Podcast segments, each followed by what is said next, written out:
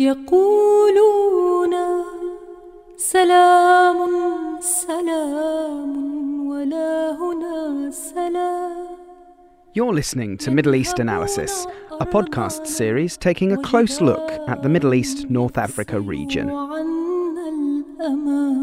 Hello, listeners, and a very warm welcome to Middle East Analysis, our October podcast, just sneaking in right at the end of the month there. James Abbott here in the chair, as always, and in the chair opposite, as always. I'm delighted to say I'm joined by my good friend, Dr. Harry Hagopian. Harry, how are you doing? I'm fine. Uh, thank you, James. Uh, it's always a pleasure to sit in front of you and do our Middle East analysis once monthly. And might I also add a word of congratulations on your promotion? Good I grief. hear that you're basically on the ascent, Well, you could look at it that way.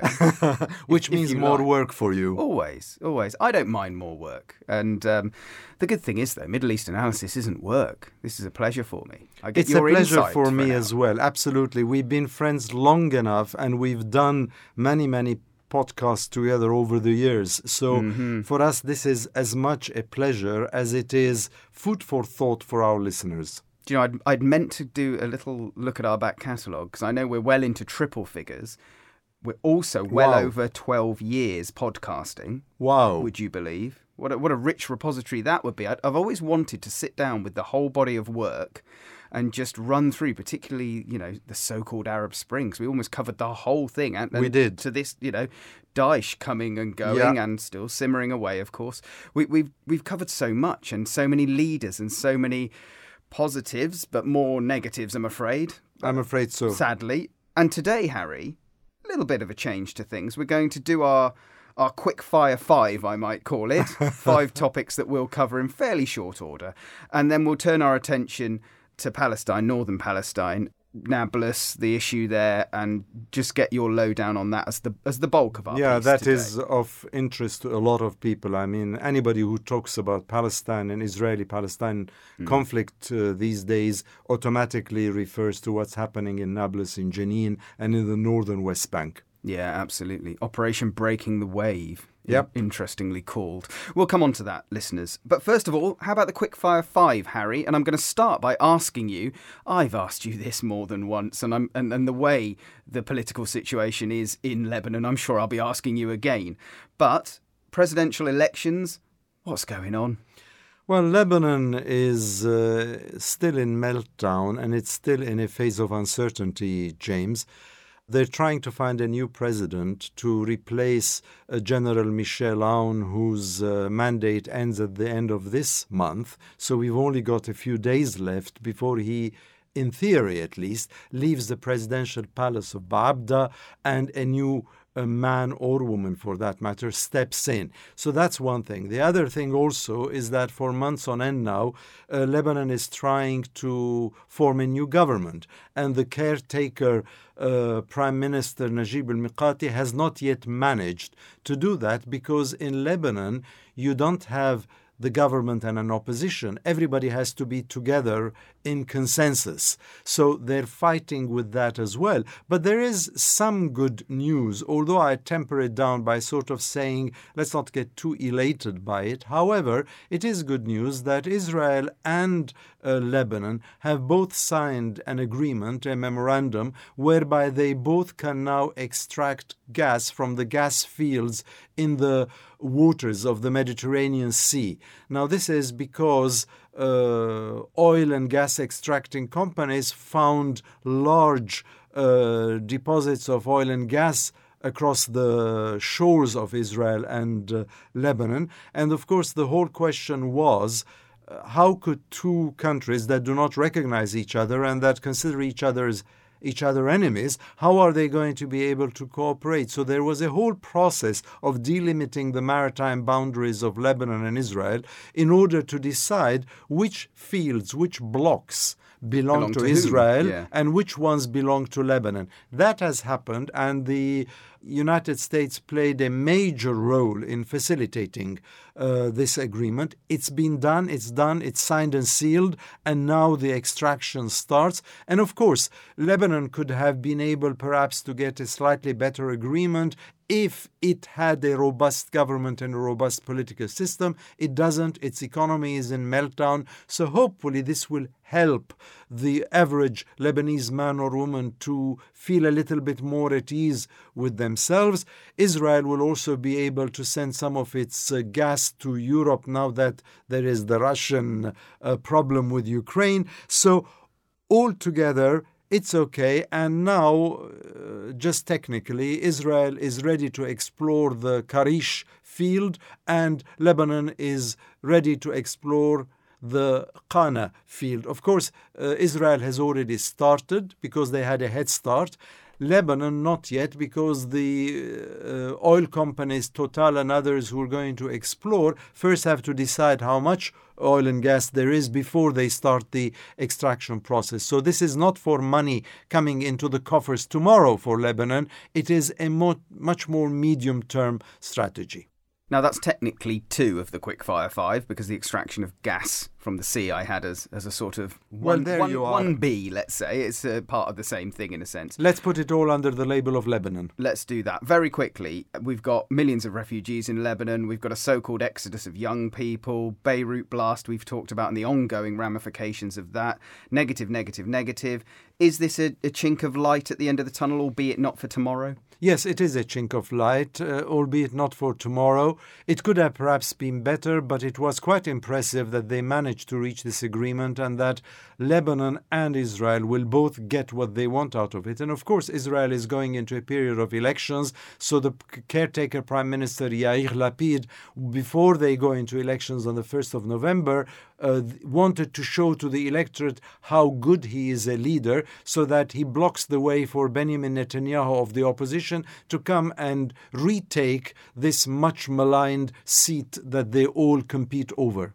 Okay, well, I was wondering which of these Quickfire Five I'd go on to next, and I do have Israeli parliamentary elections, so should we go on to that now? Well, uh, yeah, let's do it. that. I've touched on it. Elections, parliamentary elections for the Israeli parliament or the Knesset takes place on the 1st of November.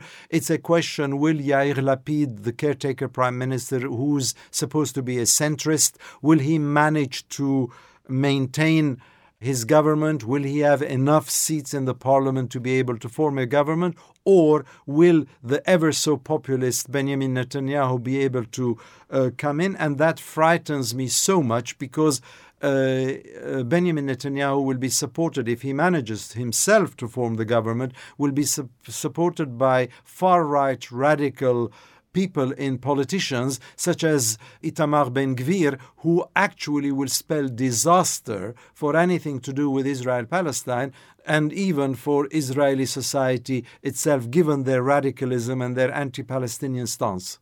Now, I don't want to conflate all this and, and point at the r- rather messy world politics. Boris Johnson could have come back, didn't happen. Trump is always mooted for a potential comeback despite what's hanging over his head. And even if he doesn't come back, Trump, uh, it's mooted that one of his uh, dolphins I suppose. or acolytes, yeah, I call them dolphins, uh, would actually come in. Netanyahu. Now, yes or no? Do you think he could? They've had five elections in Israel to try and find a stable government. They haven't yet succeeded. So, what happens on the 1st of November is a moot question for anybody, no matter how intelligent the political pundit is or is not. Good answer. That takes us to number four of five. And it, again, it's new government talk on our behalf. New government in Iraq. Yeah, that's interesting as well because finally Parliament has endorsed, uh, has given its vote of confidence to the newly formed government in Iraq, headed by Muhammad Shia al Sudani. And basically, this is also a breakthrough because it's been a year since they had their parliamentary elections last October and they hadn't managed to cobble together a government. Part of it is because of the internal competition who gets what position, what seat, because with that seat and what that position comes a lot of power and also, dare I add, a, lit- a lot of money. And the Sadrist movement, which is the most popular movement in terms of vote numbers, had objected to forming a government that is one of consensus and wanted the way we know it in this country uh, government versus opposition. The other uh, parties said no. Finally, they came together. They elected a couple of weeks ago a new president. Of course, he's Kurdish because Iraqi Kurdish according to the constitution. And now we have a, a Shia prime minister. So hopefully things will calm down in Iraq as well. Now, this topic, the final one of our Quickfire 5, I'm quite surprised you're going there actually, but I'll ask you nonetheless. Sports washing in Qatar. Oh, yes. we're, we're ahead of the World Cup. Obviously, in, in terms of the construction for those stadia for the World Cup, death of workers and other such things. I read a headline in the Metro yesterday morning: "Don't be gay at the World Cup." So there's the whole issue of whether people are free or not to behave as they as they would back home. Let's say. I'm going to just open this book and say, where do you want to go with sports washing in Qatar? Yeah, I don't even know where I want to go with this on sports washing in Qatar for the very simple reason that when I was doing my law studies, my academic years, undergrad and postgrad, I did a lot of uh, discussions on theories of relativism. And I know that some people hate the word relativism because everything is black or white. And others say, oh, yes, things are relative, so there is always a gray space in the middle between the white and the black. I find it a little bit disingenuous that some countries, the Australian football team was the latest one who came out in a very outspoken way and said basically that they disapprove of the uh, Qatari authorities in terms of the immigrant uh, workers there, the deaths that happened there in terms of LGBTQI uh, rights, all these things. And I did a YouTube a few days ago in which I basically said, listen, there are also, there is uh, also something called tradition, there is also something called culture, and we should be a little bit careful before we throw accusations right, left, and center. And I would suggest that if people were so worried about anti gay positions or what could happen at the Games, why did FIFA give the award the Games to Qatar? They had other options as well. So don't keep blaming Qatar for it and keep in mind that this is an Arab Muslim country that might do things differently uh, from the way we would do it in a very Eurocentric uh, Western lens. And this is why I think that we should measure our words. Yes, we should speak out.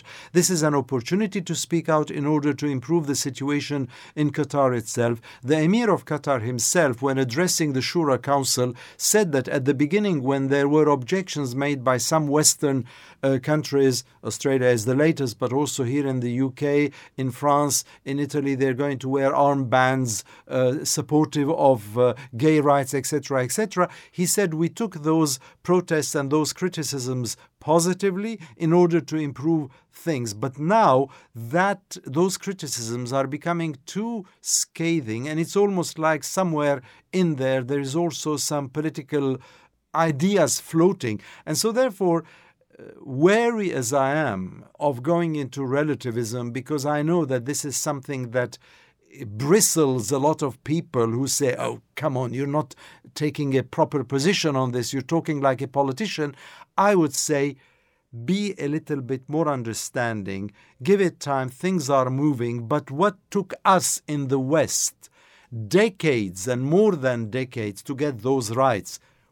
Women voting. This is not something that happened 700 years ago in the, uh, in the West.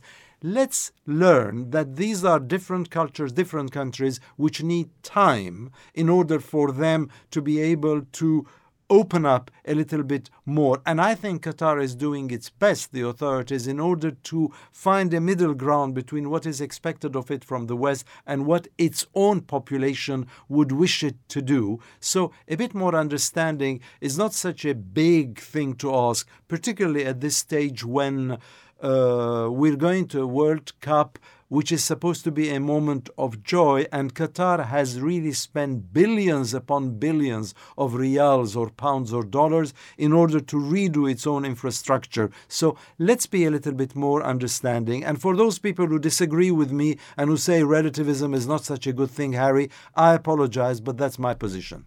And just quickly, though, I mean, I have to say this because I've listened to you for 12 plus years. You always champion human rights. And I, I, do take your point about, well, let's have some perspective and things take time and let's look at what happened in our own countries over the years. It wasn't fast coming. But there is a tension there, isn't there? I mean, obviously there is. So I, it must be a hard one to, to sort of comment upon. It is a very hard one to comment upon. And when you basically told me when we were preparing for this uh, program, you said you're going to put sports washing there as one of the themes. And I agreed with you, although I know that whatever I say, one group or the other is going to object to it.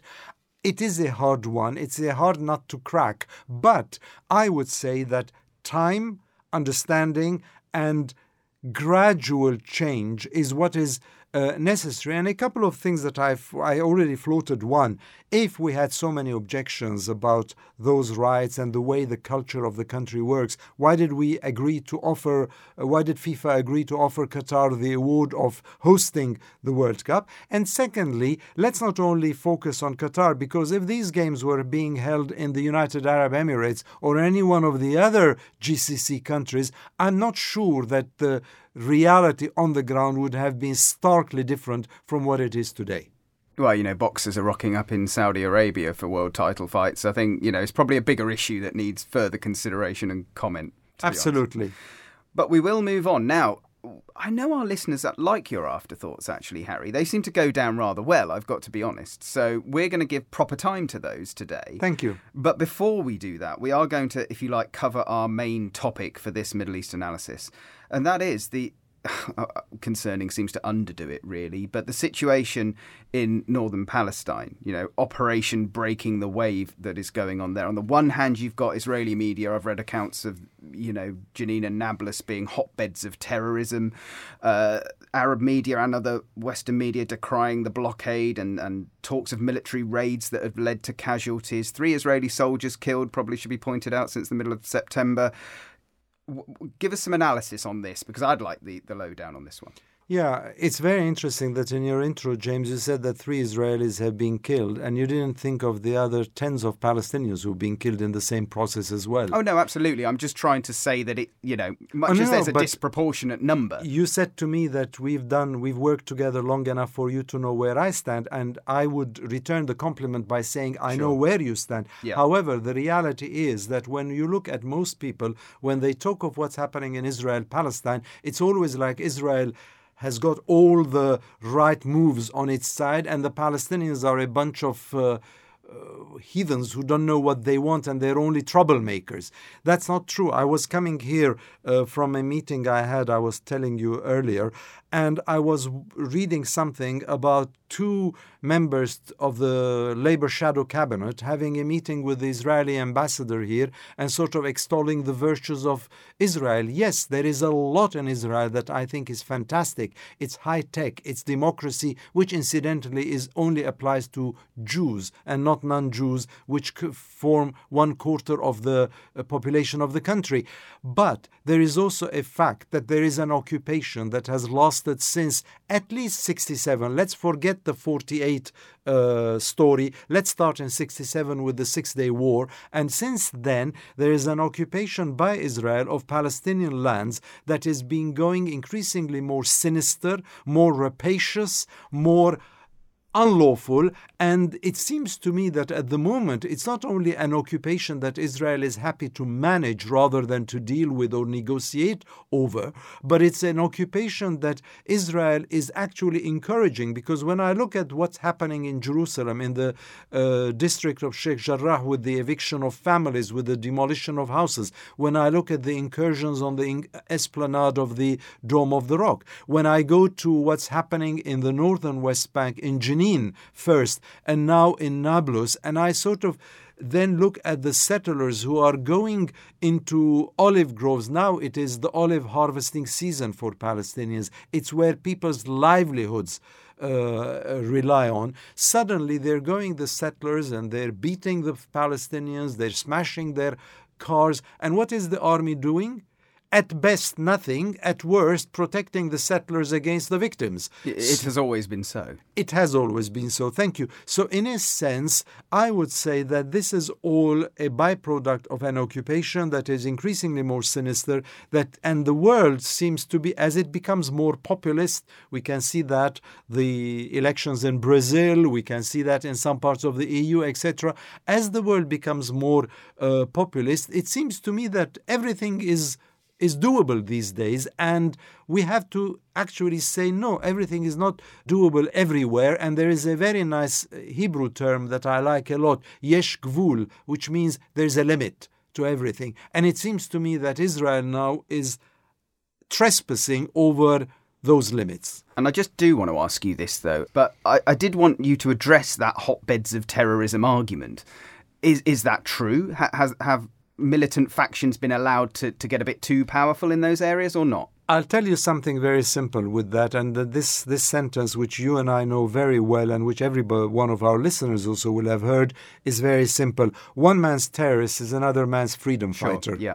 So let us not forget that the bulk of the struggle against Israel by Palestinian factions, be those peaceful protests nonviolent protests or, unfortunately, sometimes violent protests are happening in occupied lands.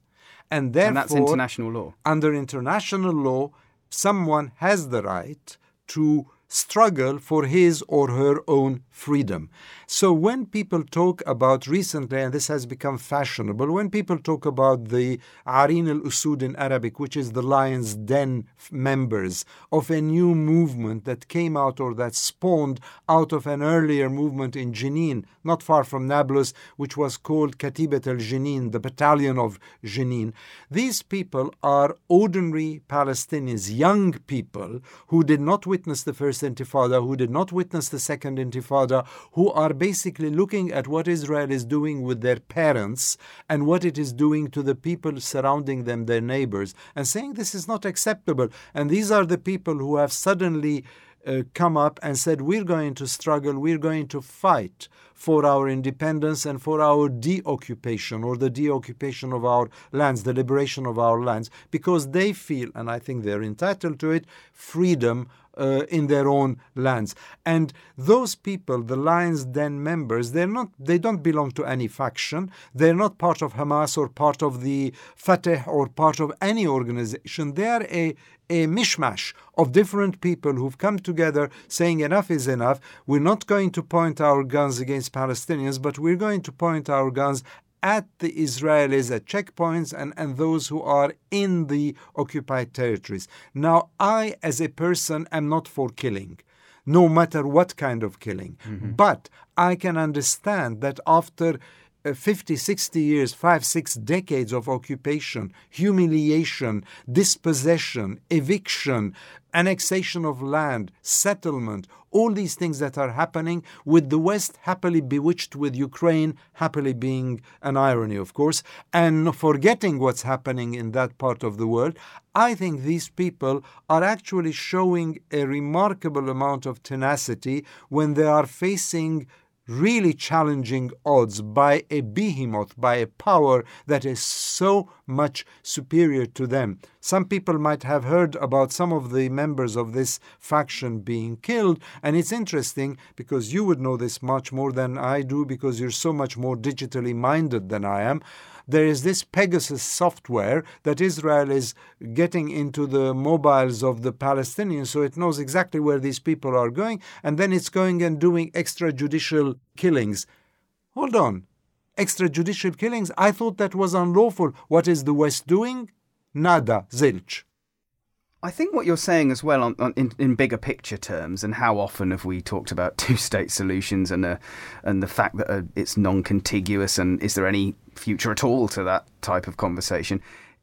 It does make me lament somewhat that the Israelis and the Palestinians, to that extent, couldn't have found, or the Israelis couldn't have found the ability to give the Palestinians their self-determinism because they would be less under pressure at that point as well, the Israelis, would they not? You're right. I mean, part of the reason why this has happened is because there is no good faith, in my opinion. Israel has decided, and it's decided years ago. It's not nothing to do with Yair Lapid. It's decided during Ariel Sharon's time, during Benjamin Netanyahu's time, that we're not going to give back any of the land. This land is biblical land that belongs to us. We're going to manage it, and it's unfortunate that there are Palestinians, some three million Palestinians, living on this land, and therefore we'll manage it, but we'll not cede any of this territory. And they always keep bringing up the uh, story of how they gave away Gaza, and uh, Gaza now has become another, to use your terms, hotbed for terrorism. So, in a sense, that good faith is lacking. But what is also lacking is that there is no process, there is no peace process. Why? Because Israel is determined to quash any peace process and therefore maintain its stranglehold on the Palestinian territories.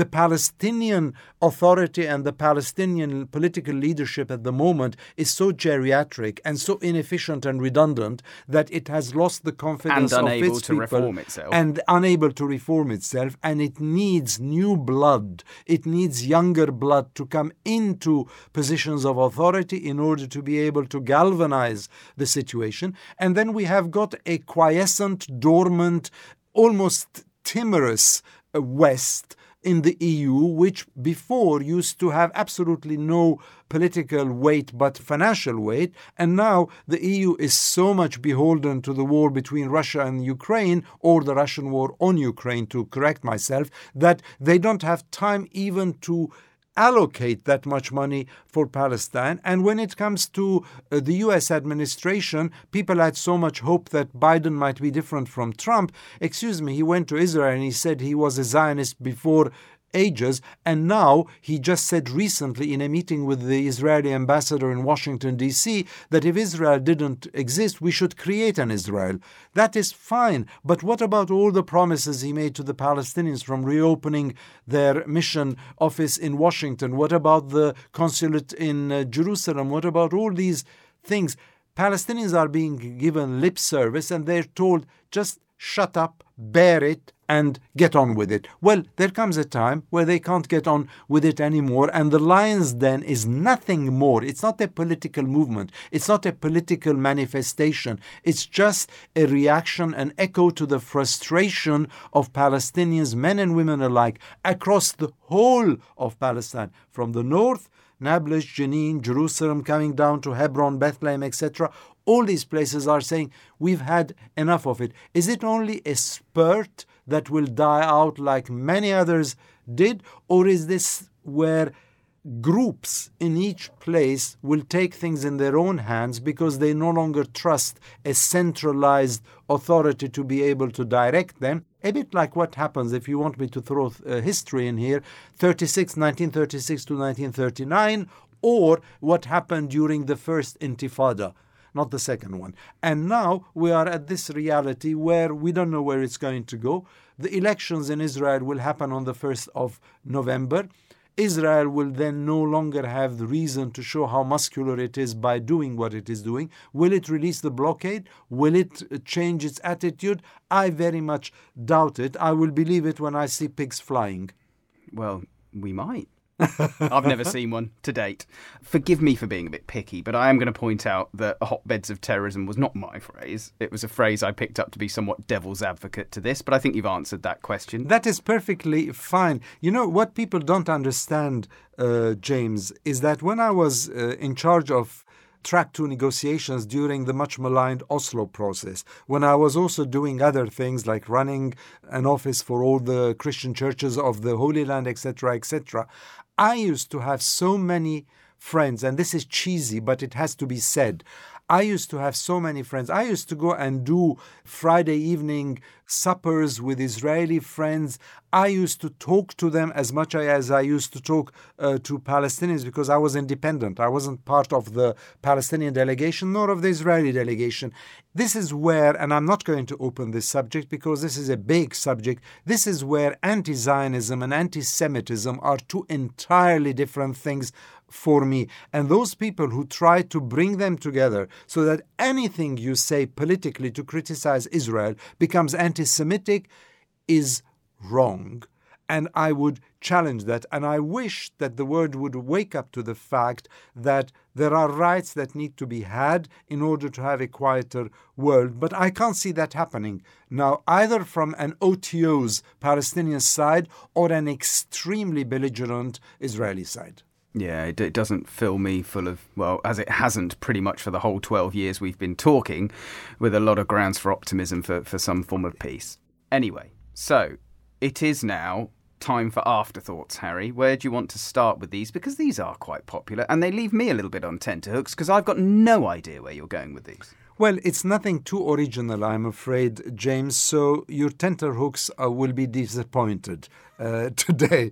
But all I, Try wanted, all I wanted to say is first, guess what? You have heard it, I've heard it today. Elon Musk has ah, bought Twitter. Uh, has bought the acquisition, the takeover of Twitter by Elon Musk has happened. Mm. He might censor you then, and and that worries me a little bit because I think that would give uh, uh, ex-president Donald Trump a platform to get on Twitter again. So let's see what happens there. That's one thing I wanted to put in there. Mm-hmm. The other thing, closer to Jerusalem and closer to my own tribe, the Armenians, is that in Jerusalem we had the inauguration of the Edward and uh, Helen Mardigian Museum in the heart of the Armenian Patriarchate, the Armenian Church in Jerusalem, and it's basically a piece of mosaic, a huge, beautiful piece of mosaic that was extracted with the help of the Dominican uh, archaeologists who transported it to the uh, Patriarchate where they actually are uh, showing it to the public. Now and there was an opening uh, ceremony for it with a lot of people there and i think it shows the history of armenians because it's an armenian piece of mosaic. That's what's interesting about it which shows the history of armenians in the holy land. And the the only third thing i would say is that after so much so much so much uncertainty in our own country in the UK, so we can finish off with being a little bit local, we now have a new prime minister. Another. Third prime minister, fourth uh, chancellor. um, we're doing quite well, actually. I Neither thought this only happened in Africa. Uh, no slander on any other political system. But Rishi Sunak is now our prime minister. Will he succeed? How is he going to apply his uh, policies? Time alone will tell. But I will uh, only say one thing to him, which is a bit of advice, as if he hears my advice or he cares what I think. And that is a well known political maxim which says politics in victory is chased by defeat. It's a maxim, it's a truism, it's something that is very true. People start in politics with success and then they end up with defeat he has to be careful if he really wants to make a difference for a country that is suffering incredibly. And I look at nurses, nurses who cannot afford to go and buy food, who are going into bank foods. I don't believe that churches in Leicester have all opened food banks in their churches because people have to go and get food when you think that this is the UK, that this is the fifth or sixth world economy, and we're in this shape, and then people go babbling about some nonsense here and there, and I stop there because I'm, I'm getting a little bit moved by this. I will say two things though, not political points, but first Asian prime minister, first Hindu prime minister. I mean, notable nonetheless, and the youngest. And the youngest. Since God knows where. It's brilliant that the UK is so open that it has managed to do that, and perhaps the Labour Party could learn something from the uh, Conservative Party. They've never had a woman leader, and which is a bit surprising, actually. Which is very surprising. Mm. So yes, he's got a lot of things going for him. He's also a multimillionaire, so I hope he understands the, the needs of those people who don't have those millions. But let's hope politics in victory, chaste in defeat. I left the pregnant pause. Did you detect that? Just to let those words seep in, Harry. Thank you, James. We've been ever thoughtful. Do you know what? We've been rather disciplined. We've done the whole thing in about 35 minutes. Wonderful. Harry, I'll just say thank you and I'll ask you to rejoin us in November. I hope so, and I look forward uh, to that. And once again, congratulations on your promotion, and thank you very much for stewarding this podcast. Well, my promotion seems to allow me to still be here with you, so there are great joys involved. Harry, thank you so much. Pleasure.